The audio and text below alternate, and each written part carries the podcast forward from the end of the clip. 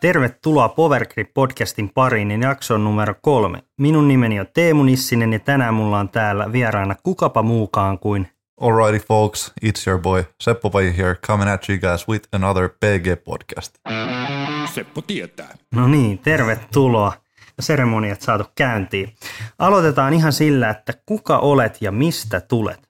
Mä oon Seppo Paju, mä oon 25-vuotias turkulainen tai tästä Turun vierestä Liedosta, ihan tarkalleen Littoisesta. Asun tota järven rannalla ja pelaan frisbee-golfia ammatikseni. No niin, milloin, missä ja miten oot löytänyt itses frisbee-golfin pariin? Frisbee-golfin pariin mä itse löysin tieni 2006 öö, semmoista kautta, että mä näin ihan lehdessä, mä olin Kepulassa ja lehti oli pöydällä ja aloin selailemaan sitä ja siinä oli mainos, Honkkarin mainos, missä myytiin frisbeegolf-kiekkoja ja kiinnostuin siitä, koska mä tiesin lajista sitä kautta, että mun isä on pelannut frisbee-lajeja ja frisbee-golfia ennen kuin mä itse innostuin. Ja mä ihmettelin sit sitä, että ai, että tää on niinku olemassa ja että näitä kiekkoja myydään, niin sit mä halusin lähteä testaamaan ja jotenkin heti innostuin tosi, tosi paljon siitä. Mikä oli, muistatko silloin ensimmäinen kiekko, minkä ostit? Muistan, mulla on tota, mä ostin kolme kiekkoa itse asiassa ja niistä yksi mulla on edelleen säilössä. Mä ostin Hmm. DX Cobra, mikä mulla on edelleen.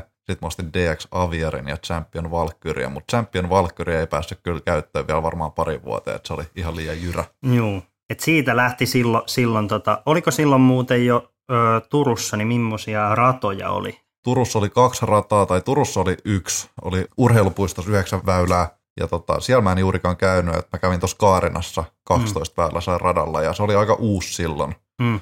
Ja tota, mulla kävi itse asiassa aika hyvä tuuri sen ekan kierroksen kanssa. Mä lähdin mun isän ja isovelle Ilkan kanssa pelaamaan. Niin sitten turkulainen frisbee-legenda Kalle Savonen oli lähes kierroksella silloin ja mä pääsin sitten pelaamaan hänen ja Juha Toivosen kanssa yhdessä sitä kierrosta. Ja siitä lähti sitten toi frisbee-harrastus alulle. Joo. PG Podcast. Mennään sitten tota seuraava segmenttiin ja vähän kilpailemiseen. Ö, ensi vuodet olet aloittanut kilpailee PDG-alaisia kilpailuja vuonna 2008. Ja tota, otetaan noin ihan ensi vuodet tarkkailun toi niin 2008-2011. Että miten silloin olet treenannut ja kuinka paljon ja sitten kuinka nopeasti asetit isompia tavoitteita ja mitä ne mahdollisesti myös oli. No silloin treenaaminen on ollut sellaista, että ei oikeastaan mietitty sitä treenaamisena, vaan on nautittu niin paljon vaan siitä heittämisestä, että on niin kuin vaan vietetty aikaa radoilla ja pihalla ja niin kuin vaan heitetty sen ilosta ja tosi pa- isoja määriä, että niin kuin määrällisesti käy ihan treenistä, mutta että se oli huvikseen niin kuin heittämistä pääasiassa. Ja tavoitteet mä asetin tosi nopeasti niin kuin ihan silloin 2006, kun aloitin, mm-hmm. niin kyllä mä silloin niin kuin jotenkin halusin olla hyvä siinä. Et ehkä se oli, ei ollut mitään, että mä haluan voittaa ton ja ton kisan, kun mm. Mm. mä en tiennyt oikeastaan mistään kisoista, vaan mä halusin olla hemmetin hyvä heittää frisbeet. Joo. Ja tota, se oli se tavoite ja niin. Miten sitten, niin kuin, tuliko silloin, niin kuin, oliko se enemmän, että käytiin, pelattiin rundeja paljon vai heiteltiin muuten vaan? Vai minkälaista se treenaaminen vai? Joo, se oli sellainen, että mä pelasin tosi paljon rundeja Kaarinassa, mm. ihan niin kuin kesämuiston päiviä, kun mä pelasin Mm. kolme ja neljäkin kierrosta päivässä mun kaveri Markuksen kanssa, kenen kanssa mä oikeastaan aloitin. Mm, Ja sit mä, mul, meillä on niin kuin, perheellä on iso piha, niin mm, varmaan sit vähintään yhtä paljon heittelin pihalla. Ja se oli puttereita ja midareita jonkun verran, mutta pääasiassa puttereita, semmoista 60 metriä alle heittoa. Et sitä pääasiassa ja siitä mä kyllä tykkäsin tosi paljon ja tykkään edelleen, että se on kropalle vähän rasitteista ja se on hauskaa. Miten silloin, tosiaan 2008 olet lähtenyt kilpailemaan, niin minkä verran tuli silloin kisailtu ja, ja tota, mitä kisoja sitten tuli käytyä?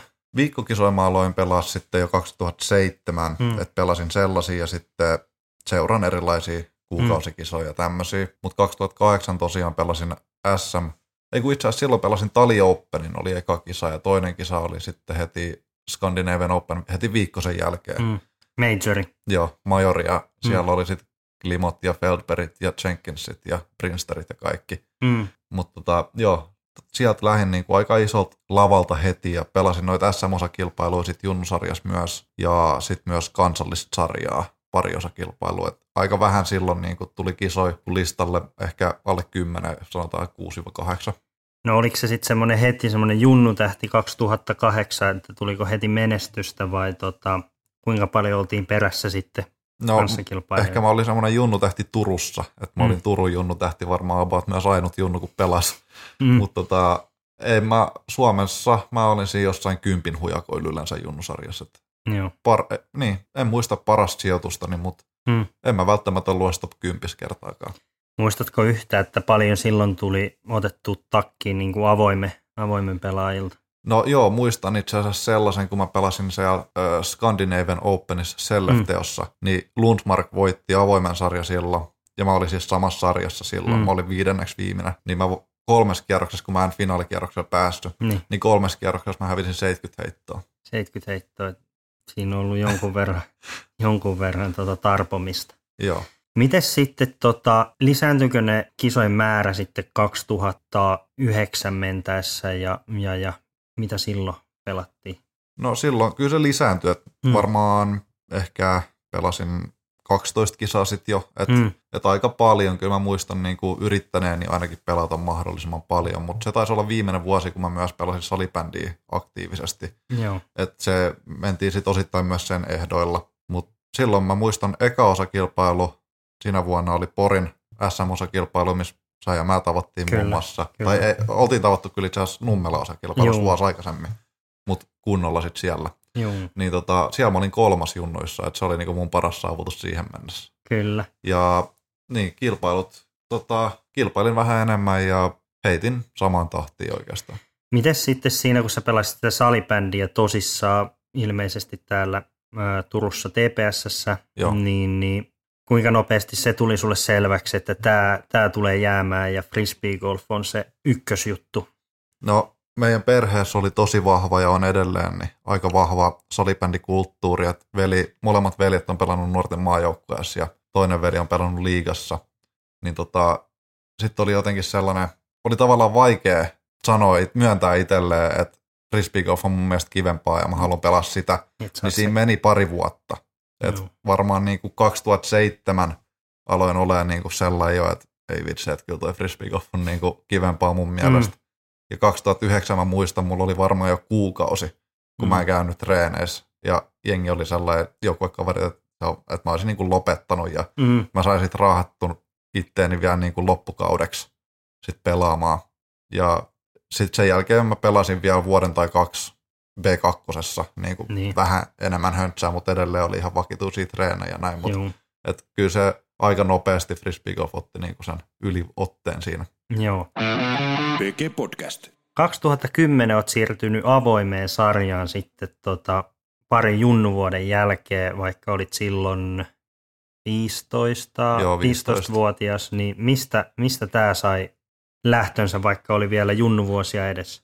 No tota, se oli itse asiassa, me varmaan sä ja mä keskusteltiin tästä aika paljon puhelimessa sillä Kyllä. että lähdetäänkö pelaa junnuihin vai Mm, lähdetäänkö pelaa avoimeen. Ja mä olin itse asiassa itse vähän sitä mieltä, että vois pelaa vielä junnuissa, mm. mutta sä lähdit niinku röyhkeästi avoimeen. Joo, kato, jos ei junnuissa pärjää, niin sitten voi avoimeen vaan, ettei... Niin.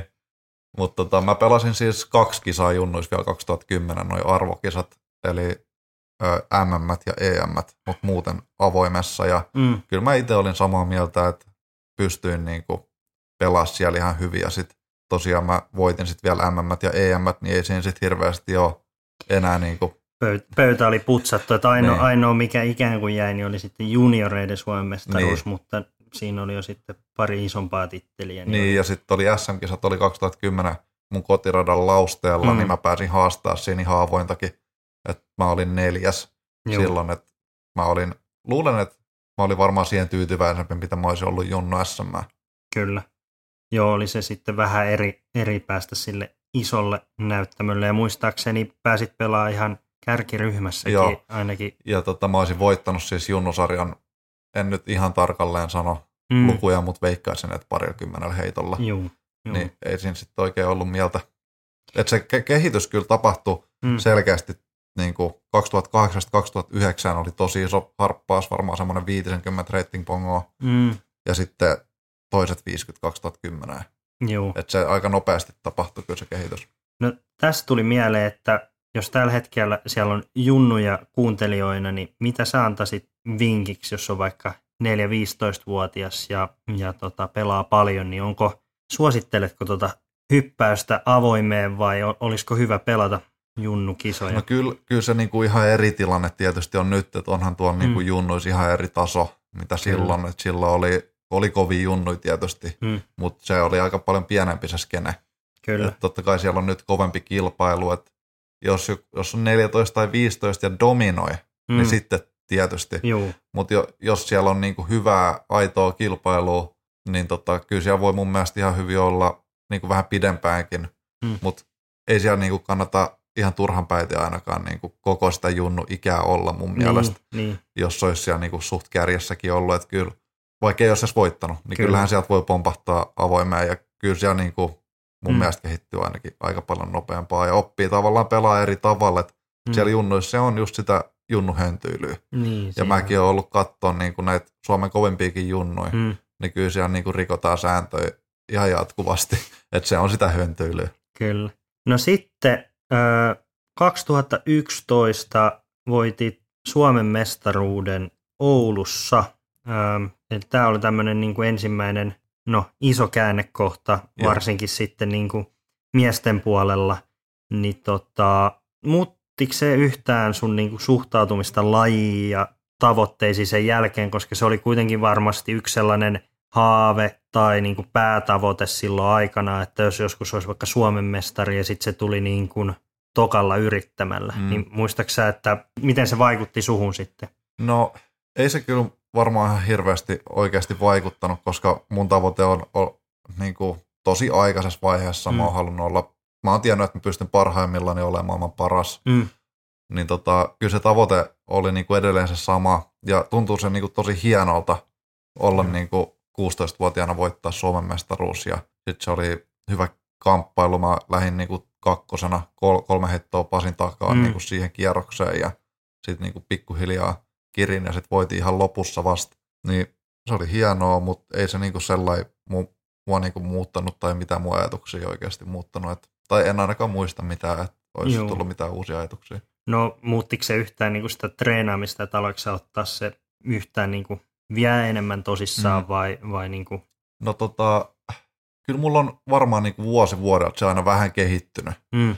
Et mä aloin varmaan varmaan niihin aikoihin, ehkä jo 2010, niin mun veljen kanssa treenaa fysiikkaa myös enemmän. Et mä olen varmaan 2010 ja 2011 välisenä talvena käymään salille ekaa kertaa, ei se nyt kummasta treenaamista ollut, että me käytiin siellä ehkä 15 kertaa niin kuin talvella ja sitten käytiin lenkillä ehkä toiset 10 kertaa. Mm. Mutta se, se tosiaan tuli siinä mukaan jonkun verran ja kyllähän mä silloin vielä pelasin sählyä ja mm. näin, mutta se treenaaminen, niin jotenkin ei semmoista systemaattisuutta kyllä niin kuin vielä silloinkaan tullut siihen treenaamiseen. Et sun mm. kanssa mä pääasiassa, sun Leo Kyllä. ja Ilarin kanssa treenattiin pääasiassa, niin kai meidän mm. nyt jotain fielditreenejä sitten alkoi olla pikkuhiljaa niin kuin sen sijaan, että vaan pelaisi kierroksia. Joo.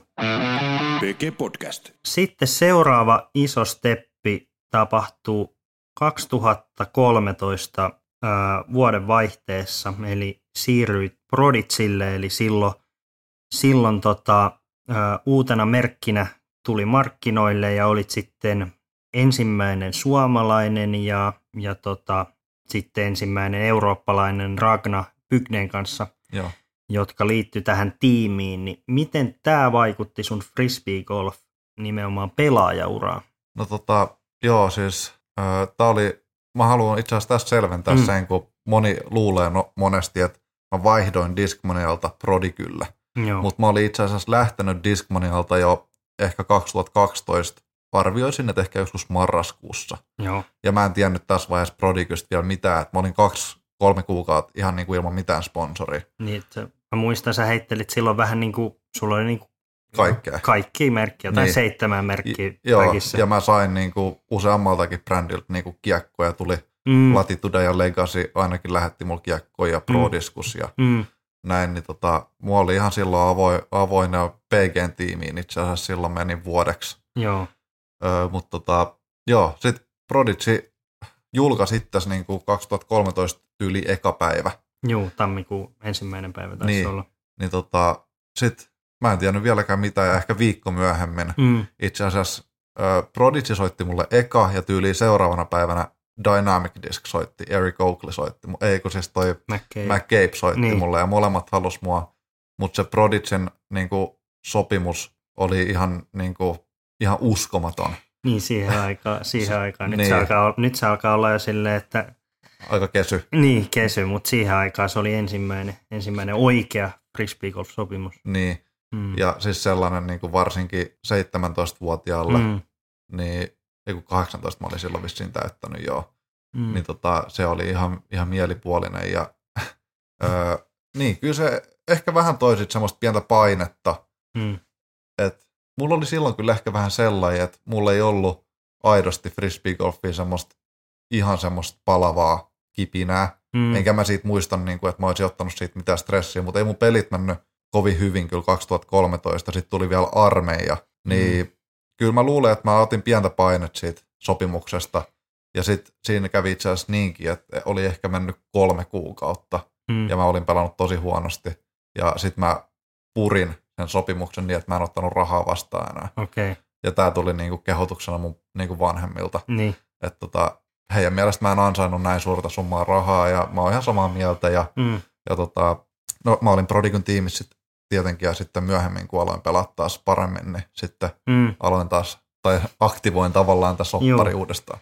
Niin, että siinä oli niin kuin, siinä tuli, että oli ollut menestystä, sitten tuli täysikäiseksi ja tuli hyvä diili ja niin kuin näin, että si, siinä tulee paljon muutoksia, sitten vielä armeija, niin Joo, siinä oli niin kuin vähän sitten sekaisin koko paletti ja siinä vähän se etittiin. oli joo, että kyllä mä muistan niin kuin 18 vuotta kun täytti, Mm, niin kyllä mä kävin silloin baareissa. niin, että se oli Et niin kuin, ja sitten niin kuin just oli jotain tyttösäätöjä ja mm, sellainen, että se oli just sitä pahinta aikaa niin kuin keskitalvella Suomessa vielä. Että oli, niin kuin, oli tekemistä. juu, Että juu. ei ollut välttämättä fribaa pela, päässyt pelaamaan moneen kuukauteen vielä. Mm. Ja sit, joo. Mutta totta kai siis frisbee-golfiin mulla oli edelleen Mm. ihan palava halu ja halusin pelaa sitä, mutta sitten tuli tosiaan, kun kausi oli vähänkään päässyt alkuun, niin tuli Mm. intti. Niin, niin se sitten katkaisi sen viimeisenkin. Niin, Mites siinä sitten, öö, tämä taisi olla vielä, että vuoden 2013 siellä loppupuolella niin, niin, niin valahti sitten toi ratinkikin sinne alle, alle tota, tuhannen pisteen ja, ja tota, sit pääsit armeijasta jouluksi kotiin niin sanotusti, niin tota, mitäs sen jälkeen, sitten oli 2014 ihan uusi, uusi tuleminen, niin mistä sait sen uuden vaihteen ja inspiraatio ja No uuden tota, sykkeen siihen? se oli semmoinen henkinen taistelu. Tai tavallaan, Mm. niin kuin, ei se ole edes taistelu. En mä muista, että mä olisin silloinkaan oikeasti stressannut hirveästi. Että se meni niin kuin alle sen niin kuin tonnin 999 se mun reitingi. Ja sitten mä muistan, että mä varmaan, se oli varmaan kevättä, kun mä kävin heittää sitten 2014. Mm. Ja mä muistan, että mä heitin jonkun putterin sellainen, että voitin heittää 50 metriä ja heitin 20 metriä korista oikealle. Mm, Sitten mä olin sellainen, että hei, nyt rauhoitut ja heität sen tonne korjalle mm, sellainen, tiiäks, niinku oikeasti vedin henkeä ja niinku keskityin siihen, että nyt joo. Seppo, rauhoitu Joo. ja heitä, niinku, tai et niinku rauhoitu ja keskity ja nauti siitä. Mm, Ja sit mä päätin silloin, että mä en niinku halua ottaa mitään paineja niinku menestymisestä, vaan mä lähdin pelaamaan ihan täysin vaan sen takia, että mä nautin siitä. kyllä, Ja sen kauden eka kisa Porin Pro Touri. kyllä. niin mä voitin sen. Ja ei se pelaaminen mitään hirveän tasokasta ollut silloin, jos Mm, katsoo niin. tällä hetkellä niitä videoita, mutta mä kuitenkin voitin sen ja se, oli, Mm, se antoi mulle sit hyvän boostin. Mä en ollut voittanut kisaa varmaan ainakaan kahteen vuoteen. niin varmaan se melkein 2011 Niin. taisi olla viimeisimmät. Niin tota, siitä tuli semmoinen hyvä rento mm. Pelifiilis ja tota, antoi itseluottamusta ja hyvää boostia kauteen. Ja sillä Mm. mentaliteetillä mentiin kausi loppuun positiivisella niin kuin fiiliksellä ja siitä nauttiin niin kuin pelaamisesta. No sitten itse asiassa samana vuonna niin tuli sitten Genevessä täyspotti, eli Euroopan mestaruus. Joo. Ja tota, oliko silloin, silloin kun lähettiin, lähettiin sinne Geneveen, niin oliko siinä kohtaa jo loppukautta elokuussa, elokuutta taidettiin eletä, niin oliko siinä, siinä vaiheessa jo tullut semmoinen usko siihen, että niin kuin siinä kesän mittaan, kun oli saatu taas se niin kuin hauskuus, hauskuus takaisin, niin oliko siinä, että nyt, nyt ollaan takaisin back in the game ja nyt, nyt tämä voisi osua No siis kohdalle? ei, ei rehellisesti, että en Mm. ajatellut voittoa. Että mulla Mm. oli silloin tavoite nimenomaan se, että nautin ja nautinnon kautta menestys. Mm. Että mä en silloin miettinyt niinku mitään sijoituksia. Et mä muistan ollaani tosi tyytyväinen, kun mä olisin jossain kympihujakoilla eko, eka ja Mhm. kakkosrundin jälkeen. Ja mä olin tosi fiiliksissä. Joo.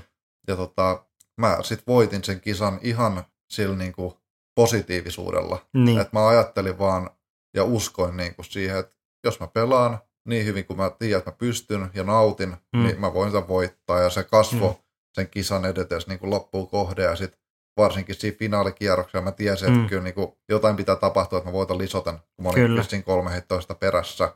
Joo. Niin, mutta sitten kun mä pääsin tasoihin about puolessa välissä, niin mä, mä olin tosi rento. Et mä ajattelin, että jos mä pelaan hyvin loppuun, niin mä voitan tämän.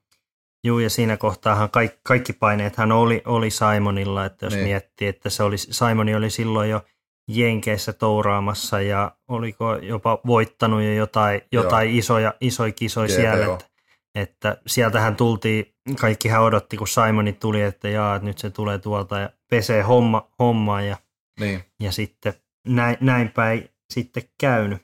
No muuttiko se sitten, niin kuin, tai se ehkä enemmän sitten varmaan vahvisti sitä tunnetta, niin kuin, että, että tota, nyt alkaa olla tämä, niin kuin, tämä yksi välivuosi on niin kuin, takana päin ja nyt, nyt on homma isolla ja, ja tästä on hyvä lähteä rakentaa sit sitä ikään kuin uutta, uutta nousua.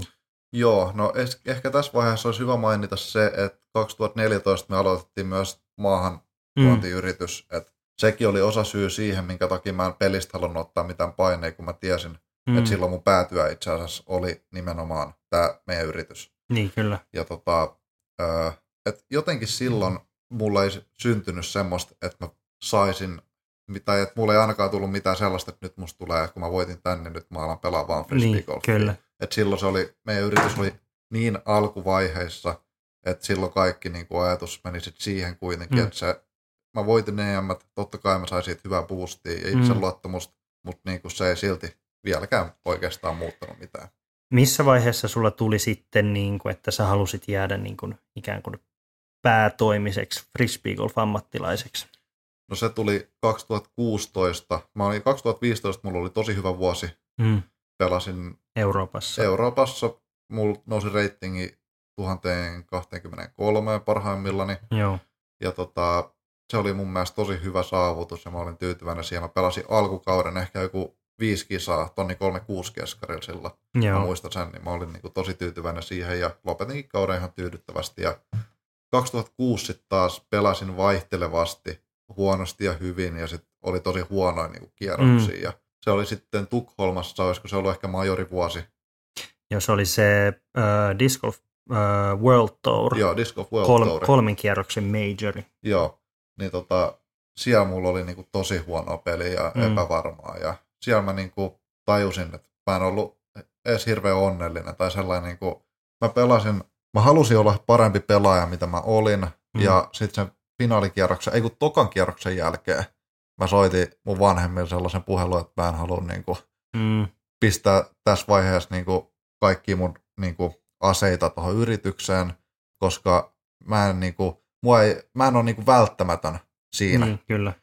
Ja tota, sitten taas mä pystyn niinku frisbee-golfaajana olemaan niin paljon parempi, että mä haluaisin koittaa sitä. Joo. Ja sitten mä, tota, se oli mun perheelle ok, ja sitten mä lähdin pelaa, pelasin loppukaudesta 2016. Olisin käynyt Jenkeissä sitten vielä Mm. loppukaudesta. Varmaan USDGCssä, mutta pari Mm. kisaa sitten oli Euroopassa vielä. Ja muistaakseni voitin Kankaanpään Pro Mm, Tour-osakilpailun. Olin kakkonen Itävallassa, hävisin Parviaiselle ja USDGCssä ainakin tiettyyn pisteeseen asti pelasin muistaakseni ihan hyvin. joo. Et mä muistan, että se oli se 2016 loppuvuosi, kun mä aloin sit treenaa Niin. ja mulla oli päivät aikaa treenata. Ja mindsetti meni siihen, että Niin. nyt tätä tehdään. Niin Mm. Mm. sit mä pelasin tosi hyvin Joo. ja olin tosi tyytyväinen siihen. Sain reitingin nostettu vielä jonkun verran loppukauteen ja sitten oli koko talvi aikaa taas treenata. PG Podcast. No tämän vuoden jälkeen vuonna 2017 sä aloit pelaamaan en, niin kuin pääsääntöisesti Amerikan puolella ja nyt on niin kuin kolme, kolme kesää menty siellä. Joo. Niin tota, mikä on semmoinen niin kuin isoin ero amerikkalaisessa ja eurooppalaisessa frisbee-golfissa? No isoin ero on se, että suurin osa niistä tourilla pelaavista, niin tekee sitä sen takia, että ne saisi siitä rahaa. Mm, Ja Euroopassa tehdään sen takia, että se on hauskaa. niin. Niin kyllä se vaikuttaa siihen yleiseen tunnelmaan ja sen huomaa siellä. Ja niin, ehkä se on se. Ja sitten semmoinen, että tuntuu, että Jenkeissä järjestetään tai tehdään kisoja ja niitä tapahtumia pelaajille, Mm, eikä niinku yleisölle, mutta Euroopassa, varsinkin Suomessa, kun Jussi järjestää kisat, niin. niin se tehdään toki pelaajalle myös, mutta yleisölle. niin kyllä joku Europääoppeni, nimenomaan tämä Jussi Meresmaan kruunun jalokivi, niin kyllä siellä on niin kuin mennään yleisö edellä. Niin. Toki ei, ei ole puitteista, ei, ei oteta pois pelaajilta, mutta Ei. se on niin kuin tapahtuma. Niin, se on tapahtuma ja Mm. Jenkeissä mun mielestä ei nähdä sitä pointtia niin mm. hyvin. Et tuntuu, että kaikki niin kuin added cash, mitä kerätään, niin nekin menee pelaajille. Niin, että payoutti vaan isoksi ja, ja se on niin kuin se tärkein Niin että asia. tuntuu melkein, että ne TD haluaa nimenomaan sitä glorya, mitä ne sitten saa pelaajalta, jos ne Mm. vaan saa ison potin sinne. Joo. Mutta joo, isoin ero on se just, että jengi tekee sitä työkseen ja varsinkin Mm. omasta mielestäni rehellisesti naisten sarjassa huomaa, että siellä on aika, mm. aika tommonen kettumainen fiilis. Joo, joo. Mites sitten ää, noin niin kuin muuten, noin sit jos mennään sellaiseen niin kuin kasuaali frisbeegolfiin, niin mi- miten, miten se eroaa vaikka Jenkeissä ja sitten vaikka meillä esimerkiksi täällä Suomessa? No se, se ero on ehkä itse asiassa vielä enemmän Mm. sellainen, että jos sä Suomessa oot kasuaali pelaaja tai menet tuonne radalle ja katselet milloin niin pelaajat käyttäytyy tai pukeutuu tai heittää, niin mm. pelaajat keskittyy enemmän siihen tekniikkaan Suomessa. Sitten ne haluaa pukeutua vähintäänkin jotenkin urheilullisesti, Niin, laittaa tuulitakia, tuulihousut ja Mm. urheilukengät. Kyllä. Ja sitten ne ei ainakaan yritä huutaa mahdollisimman paljon. Et Jenkeissä sitten taas siellä heitetään vaan niin, miten saa sen kiekon jotenkin lentää. Mm. Vaatteet on mitä on, yleensä farkut ja vanssit Mm. ja joku huppari. Ja sitten koitetaan huutaa vähän enemmän kuin normaalisti. Niin. Et se on niin kuin siellä se on sellainen Peli. peli tai ajanviete tai, tai niin kuin näin, mutta sitten meillä täällä se on semmoinen niin kuin, no kasu, Urheilumuoto. Niin, niin sellainen niin kuin liikunta, liikuntamuoto, niin. Että mennään niin kuin liikkumaan ja Kyllä. näin. Että siellä se on ihan eri, eri sfääreissä On se. sitten, sitten sen puolesta. Öö, no, mitä vinkkejä sitten antaisit suomalaisille junnuille, junnuille, jotka tavoittelee mahdollisesti tätä frisbeegolf ammattilaisuutta Amerikassa, että niin kuin mitä käytännön asioita tulisi ottaa huomioon, kun lähtee suunnittelemaan mahdollisesti sitten tämmöistä minitouraamista tai sitten pidemmän ajan. Ehkä jonkunlaiset kontaktit sinne jenkkeihin Mm. siinä vaiheessa, kun ne lähtee, niin olisi niin kuin ykkösjuttu. Että mullakin on niin kuin ollut erilaisia kontakteja ja paljon kavereisia, sit, ketkä voi auttaa tai kenet voi Mm. mm. kysellä jotain. Ja kivahan se on tuntea sit jengiä sieltä, kun menee. Ne voi tulla vaikka hakemaan sut lentokentältä tai, mm. Tai vastaavaa. Sitten ehkä majoitus ja kulkeminen, että Jenkeissä ei niin tuommoista julkista liikennettä juurikaan harrasteta muuta kuin jossain isojen kaupunkien keskustoissa, niin ei voi sellainen niin kuin siihen turvautua, että pitää olla joku kaveri, ketä saa ajaa autoa, eli touripartneri pitää mm. valita vähän niin kuin sen mukaan, että pääsee liikenteeseen Joo. ja, ja näin.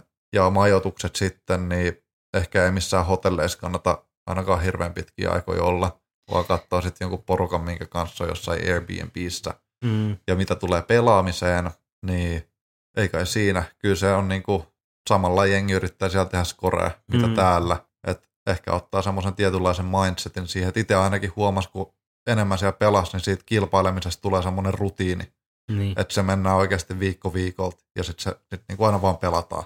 niin ja et sit- se- Joo. Pitää sinne varsinkin itse, kun tiesi, niinku, että nyt mä oon täällä vuoden tai kaksi tai Mm. kolme vuotta, pelaan Mm. pääasiassa täällä, niin aika nopeasti huomasi sen, että niinku pysty nollaamaan niinku epäonnistumiset paljon paremmin kuin Suomessa, koska tiesi, että mun on pakko nollata niinku nopeasti, koska tämä on pitkä kisa ja pitkä kausi, niin mun Mm. on pakko nollata, koska pakko vaan yrittää pärjää hyvin. Niin ja siinä tulee ehkä se, että saa aina, sä saat niin kuin, että jos pelaa vaikka 20-25 kisaa, niin sä saat aina uuden mahdollisuuden. Niin. Mutta sitten taas Suomessa, jos pelaa vaikka kahdeksan kisaa, ja Niin. sitten niistäkin on vielä sanotaan semmoinen neljä maks viisi on sellaisia niin kuin pääkisoja. Että Niin. niin. niin vaikka, että tulee vaikka niin kuin nyt 2020 on, täällä on SM, EM ja Euroopan Openi, niin, Niin. niin siinä ei niin kuin, siinä on, siinä on kolme kisaa sitten, missä tavallaan niin kuin mitataan se kaikki. Niin, kaikki, että se, se on niin kuin ehkä, ehkä eri, mutta siellä tosiaan niin varmaan sitten hyvä niin kuin nollata, että jep. nyt oli tämä Memorial, ei mennyt ehkä hyvin, no sitten mennään vakoon ja siellä uusi, Kyllä. uusi ja tota, Näin se on pakko tehdä ja mm, niin, ehkä sen huomasi sellainen aika nopeasti, että sen oppi tekee hyvin sen nollauksen. joo. PG Podcast. No sitten viime vuonna 2019 sulla tuli niin kuin ensimmäistä kertaa uralla hetki, että saatit niin kuin tauon ihan niin kuin kisoista Joo, ää, kesällä, että tulit Jenkeistä takaisin ja sitten et pelannut Euroopan Openia ja SMEitä. Niin. Mitä oikeastaan silloin, silloin tapahtui ja mitä mahdollisesti opit tästä kaikesta ja sitten ootko tehnyt mitä toimenpiteitä, että siitä on päästy yli ja, ja mahdollisesti, ettei vastaavanlaista tule enää jatkossa.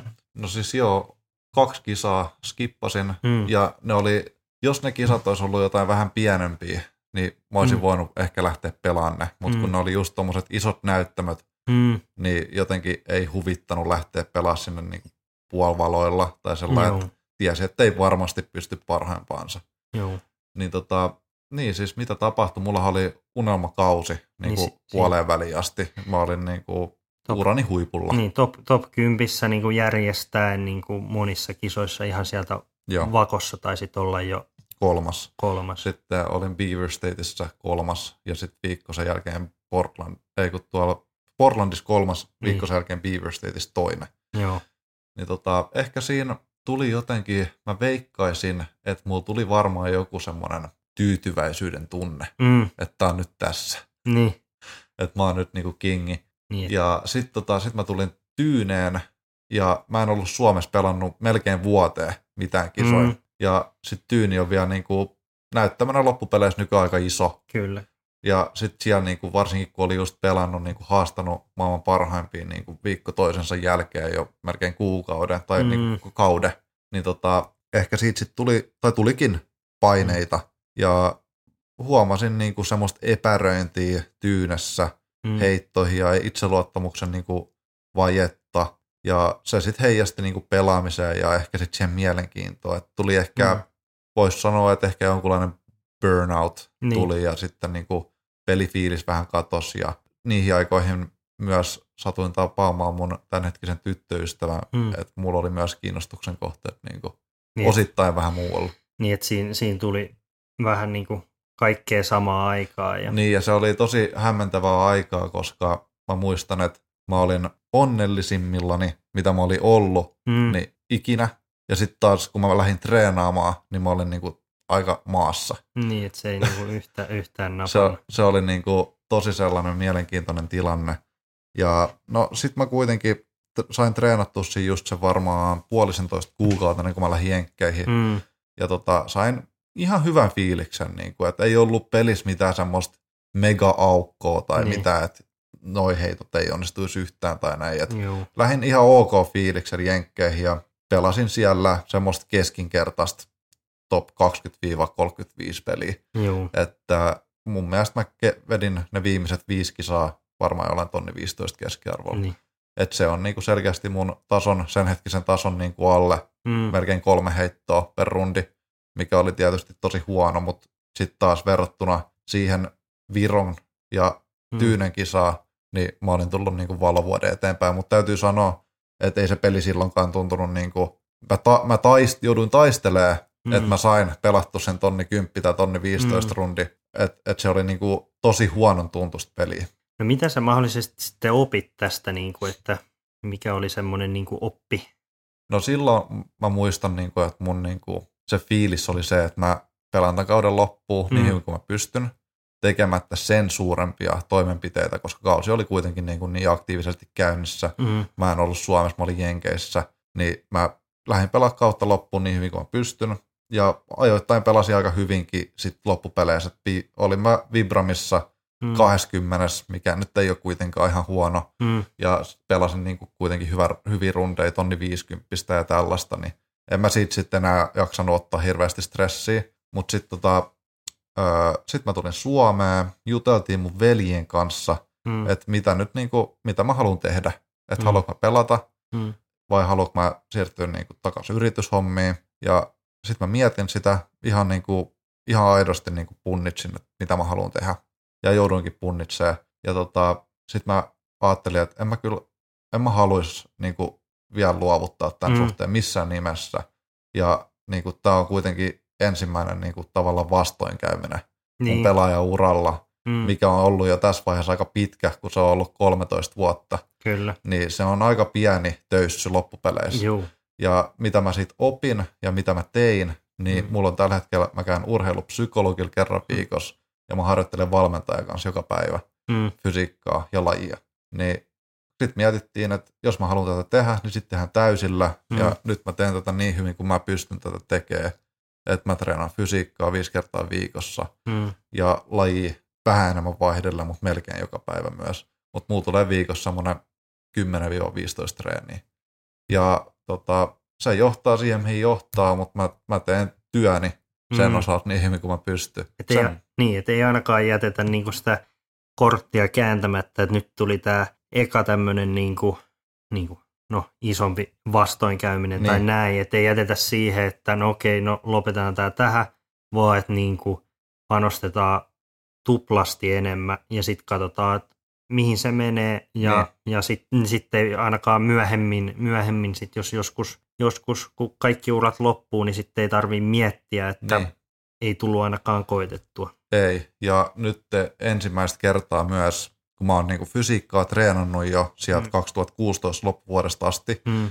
niin ensimmäistä kertaa niinku 2019 loppuvuodesta tähän hetkeen, niin mä oon niinku oppinut niinku nauttimaan siitä fysiikkatreenistä Mm. ja niinku haluamaan tehdä sitä, koska mä oon päässyt tekemään sitä niinku jonkun kanssa niinku aina, kun mä teen sitä. Niin, joo. Niin, et, niinku, mulla saattoi tulla paljonkin kertoja, kun mä skippasin treenejä, kun omatoimisesti tekee, mm. niin se on aika paljon helpompi sit niinku olla tekemättä sitä.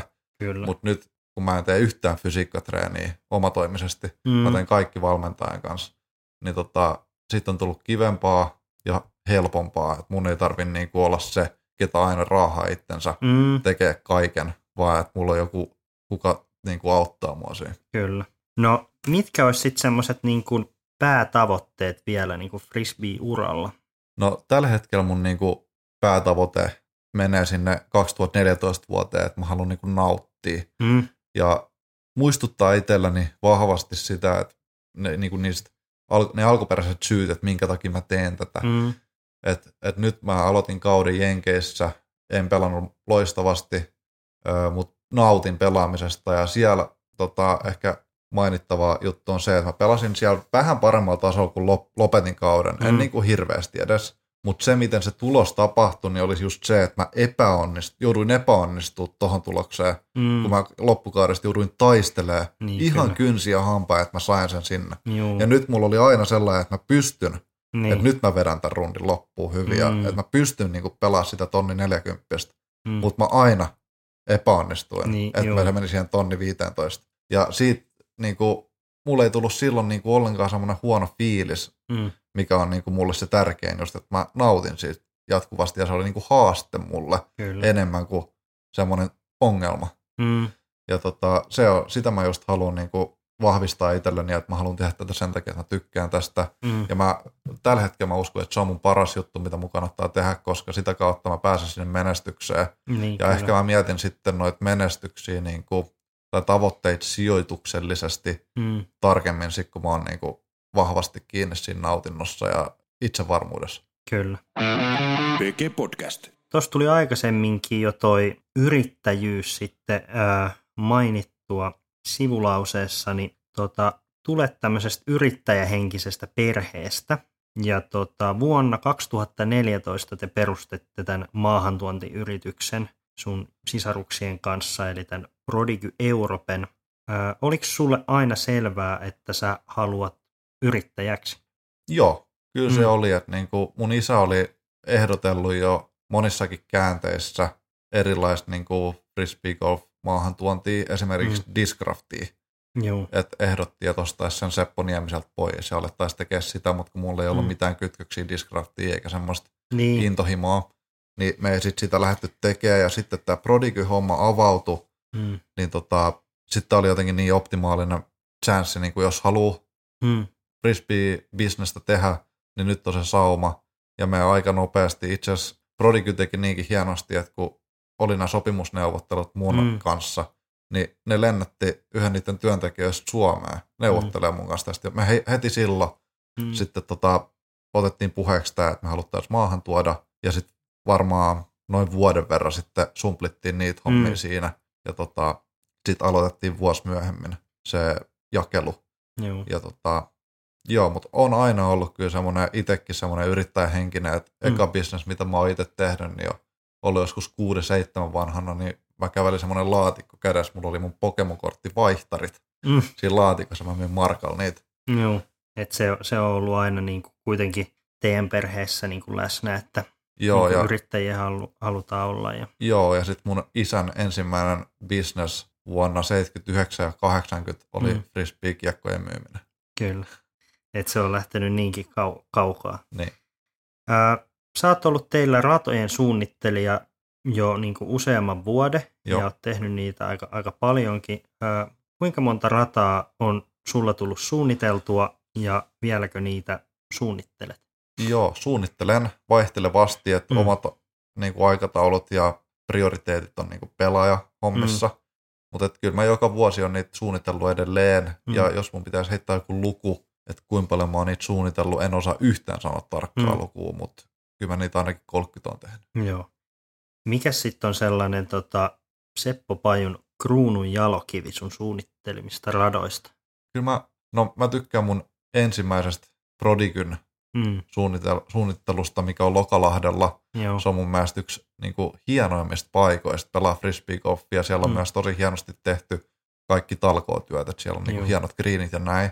Öö, mun ihan ensimmäinen rata mä tein jo 2012 Yläneelle, mm. Yläneen koululle, mutta ehkä mun kruunun jalokivi voisi olla joko toi Elvan rata Mm, tuolla Virossa tai sitten toi Uusi Keinukallio. joo. Et Uusi Keinukallio on, se on hyvä ja haastava ja siellä voidaan pelaa Pro Touria, Mm, niin se on varmaan se.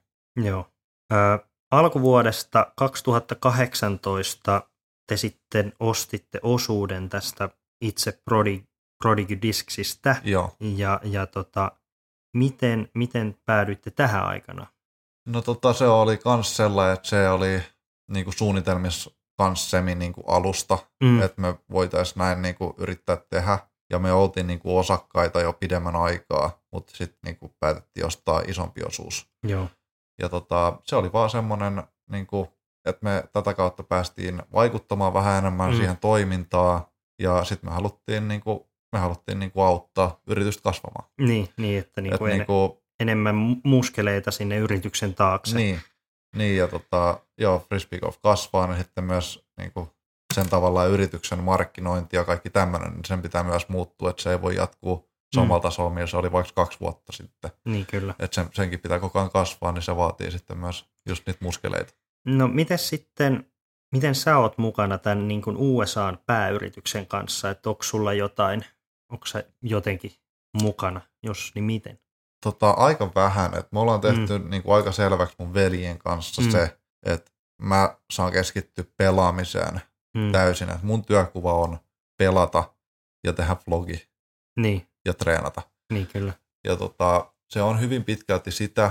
Sitten totta kai me niin nähdään ja jutellaan mun veljen kanssa ja Mm. soitellaan, niin mä tietysti tiedän, missä mennään ja pääsen sitten niin antamaan omaa mielipidettäni näihin asioihin, mutta en ole niin kuin minkäänlaisessa päättävässä roolissa. Niin, kiekkoihin mä oon päässyt vaikuttaa jonkun verran, että esimerkiksi semmoista, että mitä kiekkoa kannattaisi tehdä, niin, ja sitten ehkä, ehkä enemmän on päässyt antaa mielipidettäni tuotannollisen mm. niin kuin, puoleen, niin kuin, että mitä laadullisesti pitäisi Joo. tehdä, enkä välttämättä niin kuin, muottisuunnitteluun. niin. mutta et niin kuin haluat antaa sun näkemyksessä kuitenkin, että mi- minkälainen voisi olla hyvä kiekko. Ja niin kuin Joo, näin. ja, ja tota, on tulossa kiekko, minkä suunnitteluun mä oon päässyt niin kuin, tosi vahvasti mukaan, niin on Okei. tulossa vielä mahdollisesti niin kuin, aika lähiaikoina. onko se niin kuin vähän, vähän samaan tyyliin nyt kuin tämä teidän uusi kiekko, mikä tuli sitten yhteistyössä Chris Dickersonin kanssa, niin että sitten Sama tyyli, Niin, joo, että sitten tulisi Sepo, Sepolle joku tämmöinen oma. joo. PG Podcast. Mennään sitten tonne Gua-osioon. Ja tota, mä katson täältä kysymyksiä sulle. Voidaan aloittaa tämmöisestä, kun Ari Penttala kysyy, Osalla seuraajista on sellainen tunne, että Jenkeistä saa parempaa ratinkia. Kannattaako siis lähteä sinne nostamaan ratinkia vai opetella täällä pelaamaan paremmin? No tota, jos reitingi merkkaa niin paljon, että haluaisi lähteä jonnekin vaan nostaa sitä, Mm. niin no en mä, en mä suosittele sitä. Että ehkä Mm. sitten keskittyy siihen, että kehittyy pelaajana Mm. aidosti, mm. eikä sillä, että lähtee sinne nostaa sitä omaa tasoaan. Mm. Mutta siis kyllä se on näin, varsinkin ihan alkukauden kisoissa. Ehkä voidaan sanoa Memorial on viime Mm. vuosina varsinkin ollut sellainen, että siellä niinku saa hyvää reitingiä, mutta jos katsoo vaikka tämän vuoden kisaa, niin ei todellakaan saanut enää hyvää reitingiä. Mm. Että se pelaajien keskitaso on niin paljon lähempää sitä kärkeä, että ei sieltä saanut niinku enää ollenkaan häppäistä reitingiä. Niin, tai, tai saa niin kuin suhteessa ehkä sitten, jos ne, ne hot roundit on niin kuin suhteessa, saa parempaa reitingiä, mutta sitten se semmoinen vähäkään, Semmoinen niin, perushyvä. niin, niin se, on, se, sit, se jää sitten niin kauaksi, koska Niin. sit ne hyvät, on, hyvät kierrokset on siellä 4-15 alle, niin Kyllä. siitä jää sitten helposti. Niin, mutta siis jos katsoo, niin kuin, kyllä mä oon tuohon kiinnittänyt huomioon totta kai, kun pelannut Mm. pitkiä aikoisia, niin kyllä se on ollut niin kuin viime vuosina ja varmaan aina sitä ennenkin, niin sellainen, että sieltä saa sen vähän parempaa reitingiä. Niin. Mutta jos sä katsot suomalaisia, ketkä on tullut jenkkeihin pelaamaan, niin kuin vaikka viime vuonna meitä Mm. tuli about 10 suomalaista USDGCssä, mm, niin muistaakseni yksi pelaaja pelasi yli oman reitinginsä ja kaikki Niin. muut pelas alle. Niin ei sieltä nyt, et sä sieltä helposti kyllä mitään niin, saa silti, Niin, kyllä. vaikka sä saisitkin sieltä vähän. Mutta Mm. Suomessakin, kun pelaa Pro Tourilla, niin se on ihan samalla tasolla, että Suomessa on niin kova niin kuin se pelaajataso, että sä Niin, saat sieltä niin hyvää reitingiä N- kanssa. n- nyt se alkaa olemaan kyllä näin. Niin. Seuraava kysymys. Tapani Aulu kysyy, tuleeko nostalgisia fiiliksiä vanhoista kisoista? Tulee, ja Tapani tietää tämän, koska mä juttelin sen kanssa eilen tästä. Puhuttiin Köpiksen kisasta, niin kuin mä sunkin Mm. kanssa tänään puhuin. Mm, Joo, siis on niin kauan pelannut, että kun miettii jotain vuosia 2009 tai 8 tai 10 tai vaikka mm. 2013, niin niistä on niin kauan aikaa jotenkin, että aika on kullannut muistoja niin, kuin Niin, niin, kyllä. täydellisesti. kyllä, kyllä se yleensä, yleensä se näin, näin menee. Mutta siis kyllä niin kuin kun miettii jotain Hollannin tai Tanskan eurotoureja, missä on ollut monta kertaa, niin. Mm, vitsi sieltä on niin kuin hyviä fiiliksiä ja nimenomaan niin kuin se fiilis niissä kisoissa on ollut ihan mieletön. no se on ehkä se varsinkin se köpis, koska se oli niin kuin huhtikuun alkua ja siihen aikaan, kun niitä on pidetty, niin oikeastaan kukaan ei ikinä käynyt memorialissa. Niin, Niin. se oli niin kuin se ensimmäinen kisa Jep. ja sitten sinne tuli kaikki parhaat. Mm. Et siellä oli niin kuin oikeasti paras fieldi ja sitten se oli sellainen, että siellä oli alkanut just kukkii. Niin. Ne, Ja tota, pääsi ehkä pelaa T-paidalla Sortsellakin, niin, ehkä. Ehkä, mutta semmoinen ei se, että sehän oli sellainen niin kuin käsi irti ekan päivän reeni aikana ja sit, Niin. sitten voivoteltiin loppuviikko, mutta sehän oli sellainen perinteinen varsinkin. Se oli siis todella. Otetaan sitten seuraava kysymys. Lauri Mattila kysyy, kuinka paljon ja miten koet kisajännityksen vaikuttavan suorituksiisi? Koetko saavasi lisävirtaa ja fokusta jännityksestä vai hiipiikö mieleen epäilys ja sitä kautta pieni koko vartalo kipsi?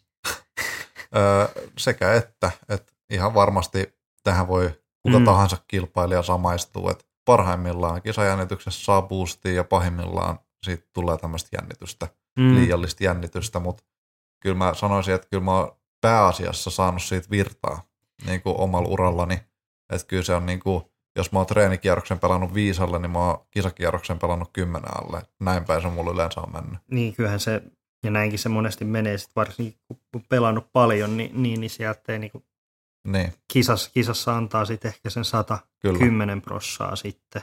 Niko Rättyä kysyy, kuinka monella suomalaisella pelaajalla riittäisi lahjat maailman huipulle, jos näkisivät oikeasti efforttia asian eteen? No jos lasketaan, lasketaan nyt vaikka maailman huipuksi, jos puhutaan semmoisesta ammattilaisuudesta, niin Niin. lasketaan vaikka top 10. Niin, tai sellainen, niin kuin, sellainen niin kuin siellä on se touraava, touraava niin kuin Niin.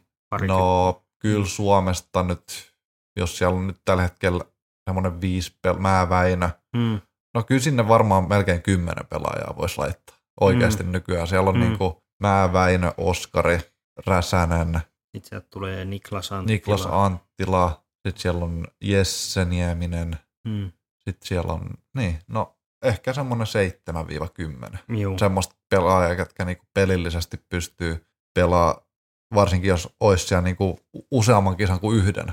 Sellainen Niin. niin. tottuisi siihen, Niin. niin, niin pystyisi ihan varmaan niinku ottaa top 10 jo kauden aikaan, mm. Mm. niin semmoinen kymmenisen pelaaja.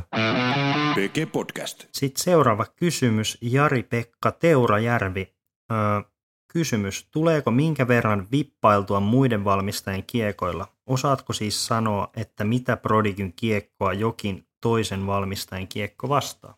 No tosi vähän kyllä tulee niinku heitettyä, että jos on joku uusi kiinnostava kiekko ei jollain mun ryhmässä sattuu harjoituskierroksella ole se, Mm. niin kyllä mä sen varmaan heitän kerran, Mm. mutta pääasiassa tulee ehkä katottua mm. niinku kiekkoja niinku kädessä, mikä hyvin pitkälti kyllä riittää jo siihen, niinku, että tietää, miten se kiekko lentää, mutta siis osaan kyllä hyvin pitkälti sanoa, niinku antaa aika hyvän niinku korvikkeen joltain muulta valmistajalta Mm.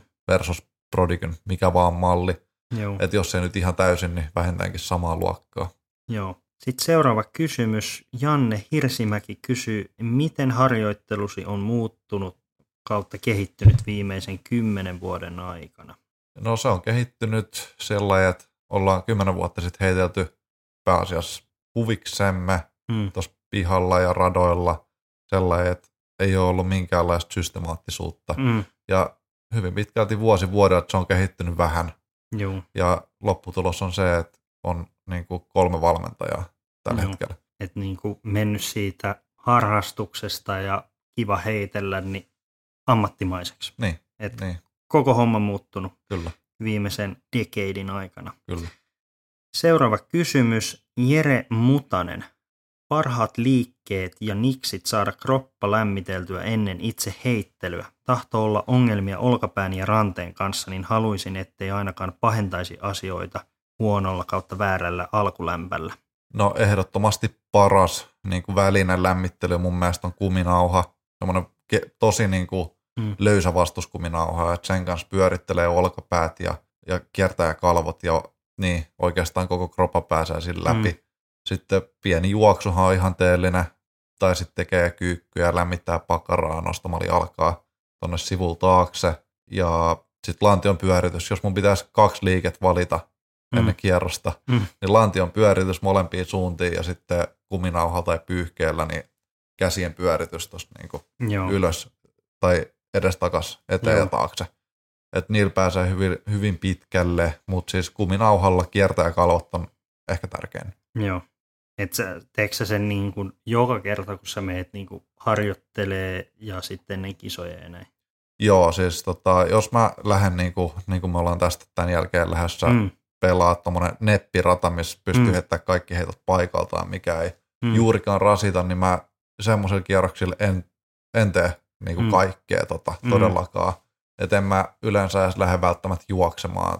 Mä niin kuin mm. saatan niin kuin kyykkyä tehdä ja lämmitellä just pakarat, mm, että on niin kuin ne aktivoituneena ja sitten just kiertää kalvot mä teen aina. Ja sitten pyörittelen niin kuin hartiat ja lantion ja näin, että on sellainen valmis heittämään. joo, Ja mullakin on tänään alla jo salitreeni ja yksi heittotreeni.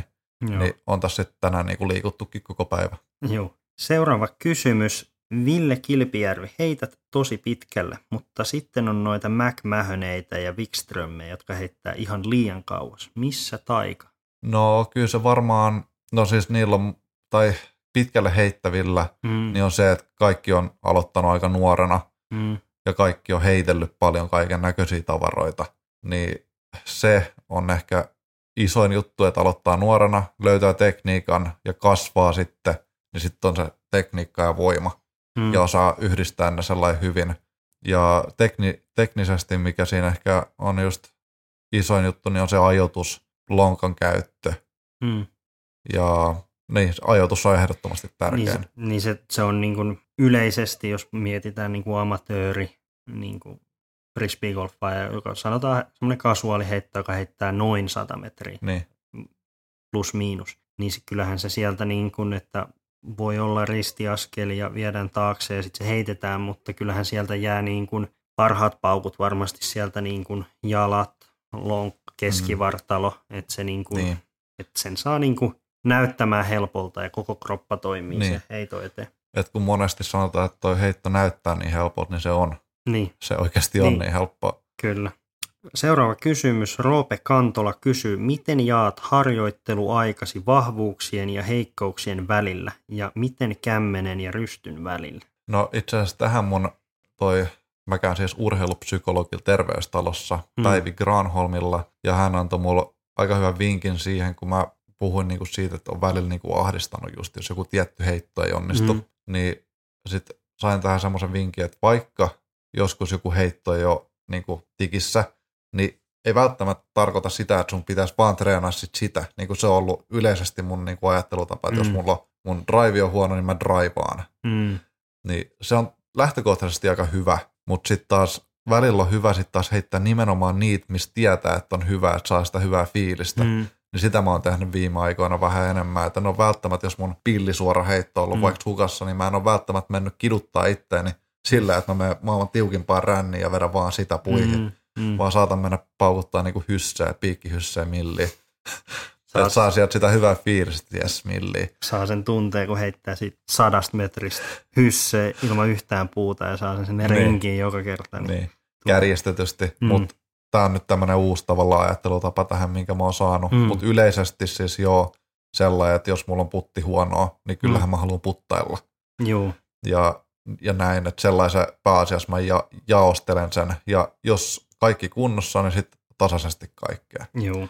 Että kyllä mä oon aina itse pitänyt tärkeimpänä niin kuin semmoista yleistatsia puttereiden kanssa. Että niin kuin, jos mä lähden treenaamaan jotain, niin kyllä mä useimmiten lähden treenaamaan sit niin kuin puttereilla Mm, semmoista 50-80 metristä heittoa ja midareilla.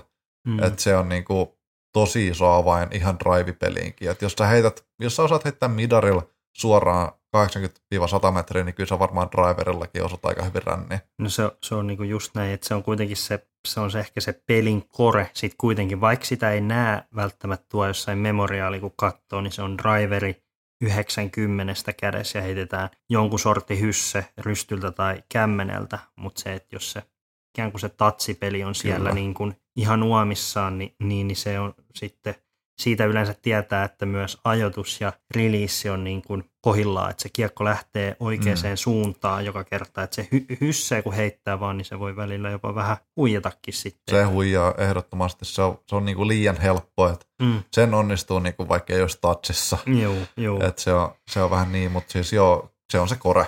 Joo. Seuraava kysymys. Arttu Hiltunen kysyy, minkä verran korityyppi vaikuttaa puttiisi? Runaatko kauempaa, jos esimerkiksi vastassa on Mark X kuin Discatcher? Tähtäätkö Prodigyn koreissa eri kohtaan kuin muissa koreissa? En, mulle ei vaikuta kyllä mitenkään. Et totta Mm. kai jos pelataan johonkin vanhaan ruosteiseen koriin ja on tosi Mm. kevyet ketjut, niin ehkä sitten vähän saattaa varsinkin lähietäisyydeltä katsoa, että pistäisi vähän hiljempaa. Mm. Mutta en mä niissäkään, jos mä oon jossain kasis, niin en mä halua rupea himmaa. Niin. Ja en mä, ei mulla ole kyllä, niin, kyllä mulla on tähtäyskohta aina sama Mm. ja kovuus sama. Että kyllä ei se kori mun mielestä vaikuta siihen, tai en mä tiedä, ajatteleeko joku noin? Niin, niin, kyllä se varmaan sitten, jos, jos pelattaisiin niin kuin, ehkä tänä päivänä Tourilla on niin, kuin, niin hyvät korit kaikkialla, että se ei niin kuin ehkä Niin. siinä, mutta että jos mentäisiin ehkä Mark Xstä siihen vanhaan Amex Seppo-koriin, niin siinä voisi ehkä sitten tulla jo No sellainen. joo, että, että siinä ehkä sitten joo, mutta ei, ei siis vaikuta. Mm. Mutta mä palaan itse asiassa tuohon edelliseen kysymykseen, kun mä unohdin vastata Mm. siihen Fore ja Joo, suhteeseen, niin mä oon Fores tällä hetkellä itse asiassa aika hyvä, ja mä oon treenannut sitä aika paljon. mm. Äijä on yllättänyt. niin, kyllä. Mutta tota, mä oon treenannut sitä ja jopa luotan siihen aika paljon enemmän kuin ennen, että mä saatan ihan niin kuin lähäreitäkin vetää nykyään putterilla, Mm. niin Forella. Joo, Et oon treenannut sitä aika paljon enemmän, mutta kyllä se suhde on edelleen niin kuin 80-20. joo. Fore ehkä edes sitä 10 prosenttia ehkä. Niin se on itse asiassa aika paljon muuttunut, koska silloin kymmenen vuotta sitten niin Fore, Fore käytännössä ihan kilpatasollakin se oli vaan, siinä oli niin kuin yksi tarkoitus, ehkä about 80 metriä silloin, kun piti päästä oikeakätisellä oikealle, niin. Niin. joku jyrkkä käännös. Niin, tai ei, Troublesesta. niin, että sitähän ei näkynyt noin muuten, että nythän sitä alkaa niin kuin porukka niin kuin heittää aika suoraankin. Joo, ja siis se on kyllä varsinkin tänä vuonna nyt jotenkin kiinnittänyt siihen entisestään huomioon, kun pelasi tuolla Jenkeissä. Ja Mm. nyt kun katsoisi tuota vakoa, Niin, katoiko sä? kyllä. Siis jengi heittää Forella niinku kaikki pillit. Juu. Siis kaikki heittää, mm, paitsi Kale. niin, niin, ja Macbeth Niin. ehkä niin kuin, Niin, no Macbeth, joo. 50-50, mutta Mutta siis tosi moni niin kuin sellainenkin pelaaja, Mm. ketä ei välttämättä ennen edes heittänyt, niin Mm. jotenkin on vaihtanut siihen. Ja mä juttelin tästä Tapanin kanssa eilen, ja mm, mun arvio on se, että kun kaikkihan heittää Forea paremmin kuin ennen, mm, niin sitten jotenkin ajatuksellisesti, varsinkin kun puhutaan rännistä, Niin niin, se- siihen ränniin ehkä osuu vähän paremmin. kun Niin sitten jengi sen. turvautuu siihen, mutta mm. mä itse sanoin Tapanille, että mä en usko, että se on niinku kannattava ratkaisu, varsinkaan pitkässä juoksussa. Niin, eikä se, niin kuin jos mietitään ränniä, niin, niin sehän ei itsessään, rystyheittohan, kun siinä on enemmän kierrettä, niin sehän pysyy, sehän menee sitten, kun se osuu siihen Niin. ränniin, niin se menee loppuun asti suoraan, mutta Forest joutuu aina käyttää, että Niin, mä väitän, että jos just. heittää niin kuin pitkässä juoksussa paljon väyliä, niin se Fore tulee häviämään. tulee. Että, että jos, niin kuin, jos molemmat on niin kuin about tikissä, niin, niin silloin. silloin. Että sitten toki, jos on joku blokki päällä, niin sit, sitten voi olla ihan niin. Fiksuukin Joo. hetkellisesti, mutta Kyllä. pitkässä juoksussa varmasti se rysty, rysty sitten voittaa. Jep. PG Podcast. Hyvä. Tässä oli, tässä oli kaikki kysymykset tältä erää. Ja tota, kiitoksia Seppo sulle, että ö, olit mukana, Joo. mukana vieraana. Ja tota, kiitos kaikille kuuntelijoille ja me nähdään sitten ensi viikolla uuden jakson parissa. Kiitos. Joo, kiitos.